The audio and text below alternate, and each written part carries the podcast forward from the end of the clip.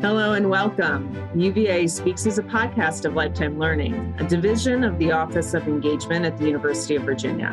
Lifetime Learning brings the knowledge and expertise of UVA's faculty to the university's alumni, friends, and families. My name is Susan Lynch, and I am the Associate Director of Lifetime Learning at the University of Virginia's Office of Engagement. This podcast features Joseph Williams, an associate professor in the University of Virginia's School of Education and Human Development. His primary research focus is on identifying the protective factors and underlining processes that contribute to the academic resilience of K 12 students of color and those from low income backgrounds. His secondary line of interest includes multicultural and social justice training practices for K 12 counselors, educators, and other helping professionals. In addition to publishing, publishing scholarly articles and book chapters in these areas, he also consults with school districts, communities, associations, and corporations to improve diversity, inclusion, and equity efforts and engage people in productive dialogue and action. In this podcast, Professor Williams will talk with us about academic resilience. So, thank you, Professor Williams, for speaking with me today. Yep, thanks for having me, Susan. Great. So, can you start with defining academic resilience and why is it important? Yeah, yeah. Um, thank you for the again the opportunity to to speak. Um, so typically when we're talking about academic resilience, we're really talking about the ability of students to succeed in school despite exposure to personal or environmental adversities, right? Um, and, and, and again, um, we can get into what those adversities will be or, or can be, you know, momentarily. But yeah, it's really the ability of kids to do well in school despite the presence of risk factors.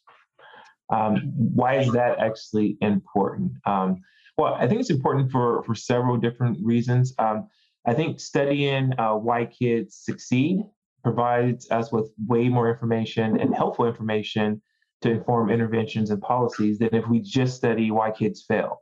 And so I, I find that the field of education is largely um, populated with uh, educational researchers who are experts on why kids actually fail I wanted to be an expert on why kids succeed despite uh, adversities. And one of those adversities could be, for instance, uh, poverty. And so oftentimes when we think about poverty, uh, it's not that kids from low income backgrounds in and of themselves are somehow deficient or um, there's something lacking in them, but it's really about thinking about the risk factors that are associated with poverty.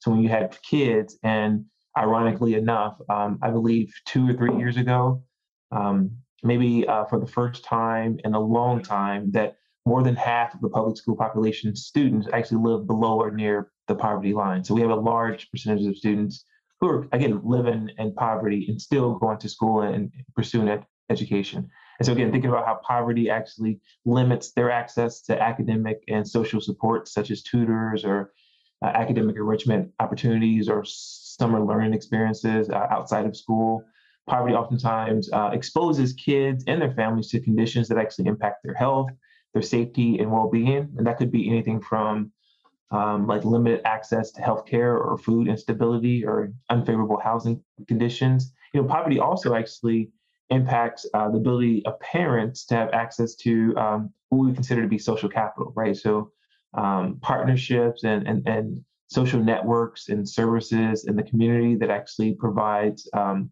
support for kids. And so when you think about all the risks that are associated with poverty, the reality is what I think we hear less of is that despite all that, there are actually kids more likely than not who actually do well, who go on to be very successful academically as well as later on in life. And so my big question is, um, why is that the case, and how is that possible? And how can we learn from their successes and use that to inform interventions to help kids who are less uh, successful, uh, which would be kind of academic resilience in a, in a nutshell.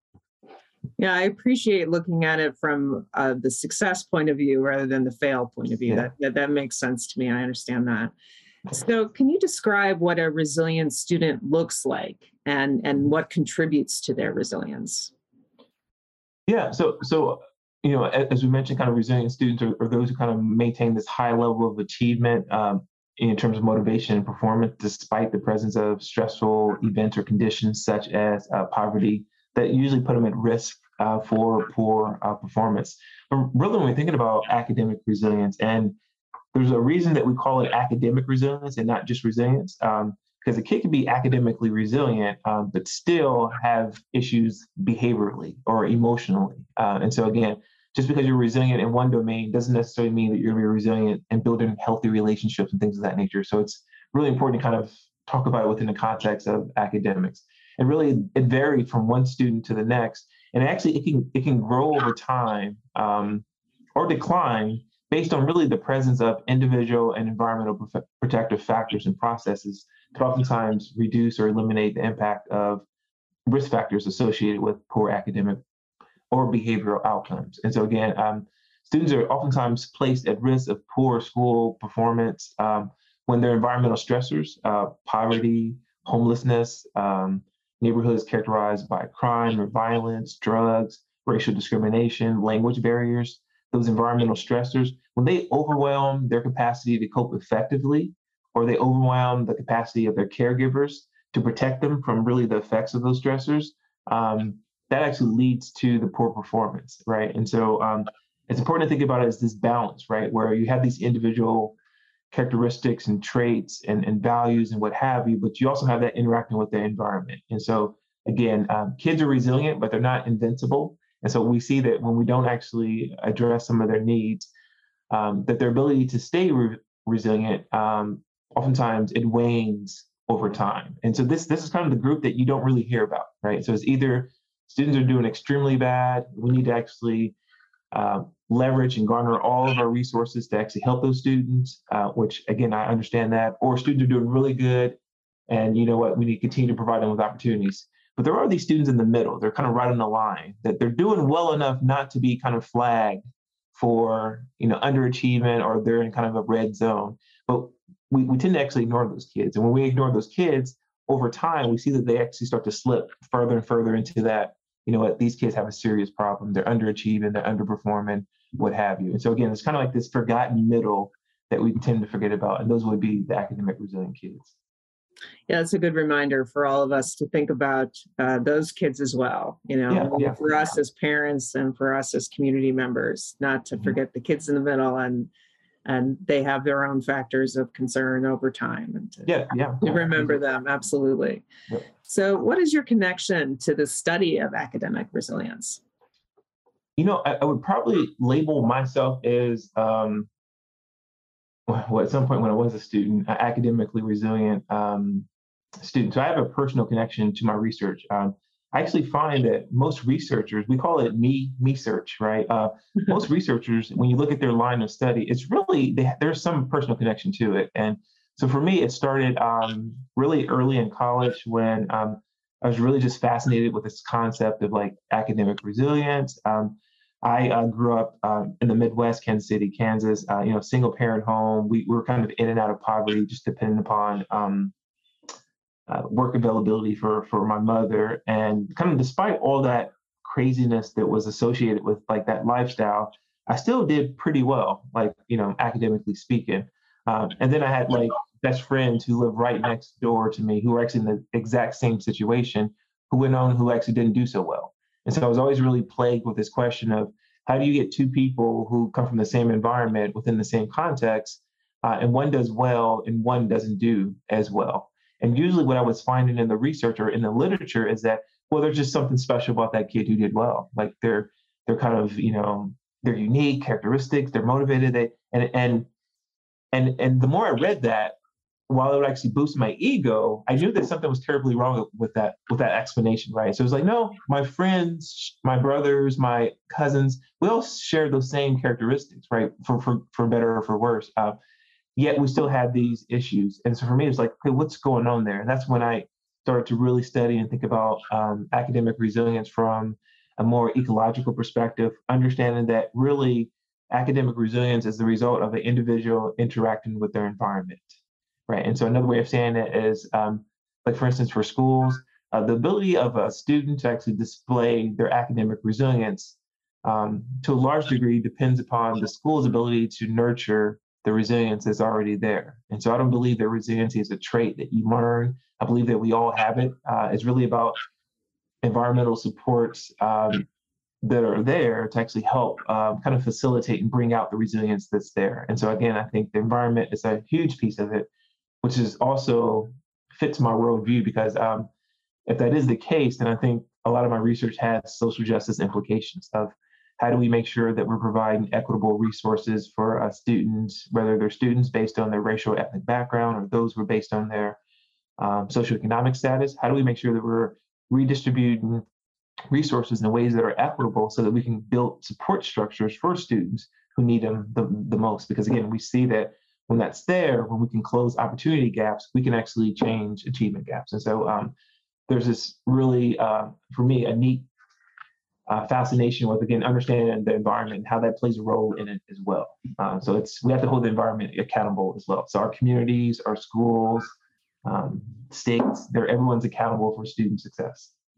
Yes, absolutely. Um, and systems and uh, communities in the educational system needs to understand those and be uh, that those factors are happening for some of their students and and mm-hmm. then help them in those ways absolutely yeah. Mm-hmm. so what have been a few key takeaways from your research studies yeah you know and, and you know every time i get that question this is one of those questions where you know i might lose half the audience so, so when i when i first really started to think about uh, and research academic resilience i was just like oh this is going to be like a gold mine i'm going to uncover all these like hidden secrets about like why kids do so well despite like uh, you know craziness going on around them. You know, Oprah's going to interview me. Like this is going to be it's going to take. I'm going to write books and all that. And it and it hasn't actually really happened that way. Um, because one of the key takeaways, or one of the things that I'm actually finding, is that there there is no like hidden ingredients or secret ingredients that actually produce academic resilience. It's really just a bunch of common ingredients. And when those common ingredients are actually present, we actually see these better outcomes for kids who are who are struggling. Um, and, and one of the, the main ingredients, um, which I guess as a counselor shouldn't be a surprise, is relationships. Like just like meaningful, productive, positive relationships, right? And it's not just the relationships in and of themselves, but it's really about what relationships actually brings to the table, right? They bring a form of social capital. Um, they bring a form of inter, um, informational capital. Um, relationships can actually also provide and support uh, what we call aspirational capital, right? Um, really facilitating a student's aspirations, their hope, their expe- expectancy to actually overcome certain adversities. Uh, we talked more about the social capital, so connecting them to resources and other adults within their communities or uh, within um, their school environments that can provide those structures of support that we talked about earlier. The informational capital. Uh, you know, I'm doing studies that looks at how information that actually shared, not just about like college application processes and things of that nature, but also information as it relates to just academic performance and achievement. So we call it peer social capital. Uh, so um, there's this reciprocal relationship where I may be terrible in math, but outstanding in reading, and my friend across the hall is terrible at reading but outstanding in math, and so we help each other out. We actually provide support, kind of a peer-to-peer direct relationship. So we see a lot of um, things really flow through relationships, and um, yeah, for me, it's, it's just it's just it's fascinating. So it's so simple yet so complex. And so one of the things I'm trying to understand now is not just okay, we identify relationships as a really important key ingredient in academic resilience, but how do those relationships work, right? Do they work the same uh, of students of different racial and ethnic backgrounds? do they work the same of students who live in poverty versus those who maybe having other struggles but live in like a, a higher upper income um, family or community? So how do relationships actually work to um, bring about like these positive outcomes? Uh, and so relationships is one of them. And again I'm, I'm a counselor so i shouldn't be surprised. I'm almost convinced that relationships are the key to healing just about anything regardless of the problem um, but that hasn't been proven just yet. Um, then you have those other things like culture factors, right? So someone's racial or ethnic identity or their gender identity and how that serves as a buffer against um, certain stress, like race-based traumatic stress and things of that nature. So you have these culture pieces, uh, narratives, and how um, studies of um, overcoming from their parents and their grandparents and things of that nature, the oral traditions, how those serve as buffers to actually help kids and provide them with guidance to kind of navigate certain spaces that they're in. So a lot of culture factors, as well as support structures, right? Like having somewhere to go after school, somewhere where I actually can have structured time, somewhere where I can develop positive relationships with adults outside of my house, some place that actually provides the opportunity to build characters, so whether that's on the basketball court or in the chess club. Like, so, you know, community services are important. One of the things that I'm finding, libraries, extremely important. I'm so fascinated by libraries and the services that they provide to communities outside of just books. It's it's just amazing. It's like we should invest more in libraries because I don't know a, a better example of kind of like this community like service that's really centered and anchored in communities. And so I'm fascinated with librarians and libraries and, and community centers and, and all those good things because again, I'm seeing when I um, interview, a lot of my work is like um, qualitative um, in terms of like getting student voices and getting like parents' voices and their perspectives of why things are going so well. You see all these different ingredients coming out. It's like, okay, now how do we actually put this all together? How do we use this information to inform interventions or services that we want to provide to, to students? And so again, a lot of different factors, but none of them are actually surprising or kind of innovative or cutting edge. They're actually kind of common key ingredients that again, you put these things together, you'll have a really good um, recipe for positive outcomes. Yeah, I mean, while you were speaking, I was thinking about mentoring programs and how important mentoring programs are, and mm-hmm. um, and I really resonate with the conversation about libraries. I I do think that they are such important um, things to have in communities and um, sometimes they are under resourced themselves. And so that's that's a challenge for us but it's good for your research to point to the importance of that so that libraries can get that attention yeah, as yeah. well right? Definitely, definitely. yeah absolutely. And so finally uh, what are you currently working on? And so what's next for you in terms of your resilience research yeah, so there's there's two pieces of it. One is uh, what I I already mentioned, in that um, a lot of my research up until this point had been to really identify and better understand the protective factors and processes, both individually and environmentally, that actually leads to uh, positive academic outcomes for students. Um, and, and so I, I want to take that information and pause and take a step back from just identifying and understanding it, which I think is extremely important, to thinking about how it translates into interventions. Um, and so, how do I actually take the theory piece of it and actually start to test for it? So, how do we run programs or organizations that take these key ingredients into consideration and then see are they producing the outcomes that we think? And so, it's kind of moving from um, theories and understanding to more intervention based work. Uh, so, that's one area where I'm, I'm hoping that my researchers are starting to move. Uh, the second one is and this is like something I realized I feel like of the last few years. Um, a lot of my work on academic resilience, and I probably should back up. Um, so, in order to to be considered resilient, there has to be a, a certain level of exposure to risk, right? So, if there's no risk, then a student isn't resilient. They may be well adjusted, they may be well rounded, they may have things together, but they wouldn't be considered resilient,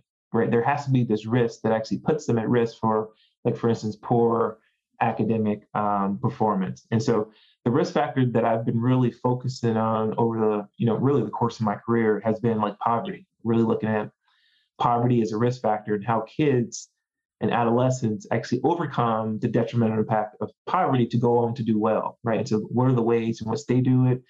What are the things that uh, their environment provides that allows them to do that? And, uh, you know, that line of research is still important, but I think I'm starting to shift more to thinking about racism as the risk factor, right? And so, how do kids actually overcome racism? And so, I'm working on a, a mobile app right now to better actually identify uh, the different forms of racial microaggressions that K through 12 students actually experience on a day-to-day basis, uh, but not just looking at that to look at the detrimental impact it has on their academic or behavioral, you know, performance, but really thinking about what we call micro resistance strategies. So, what are the ways in which kids actually uh, counteract, you know, actively um, fight against racial microaggressions, right? And what can we learn from that? And how do we actually take that and develop it into interventions? How do we use that and develop into uh, lesson plans that we teach kids about like micro resistance strategies? So when someone says this, or they touch your hair, or they make a statement about like, you know, you're only here because you're like how do you actually can actively help them to be you know active and actually addressing it, right? So not kind of a passive recipient of it, but to actually say something. So, so what does that look like? And I think my line of research is starting to um, really move in that direction of thinking about how do we actually overcome the day-to-day experiences of, of racism, right? And I would assume that similar to academic resilience in this battle against poverty, there's going to be both individual and environmental protective factors that allow us to actually to, to do that. So that's um, hopefully where we'll all be um, camped out for the next few years. I appreciate the conversation about microaggressions. I think it is important to name them uh, yeah. because that's part of the issue is that it's not as overt, right? So, mm-hmm.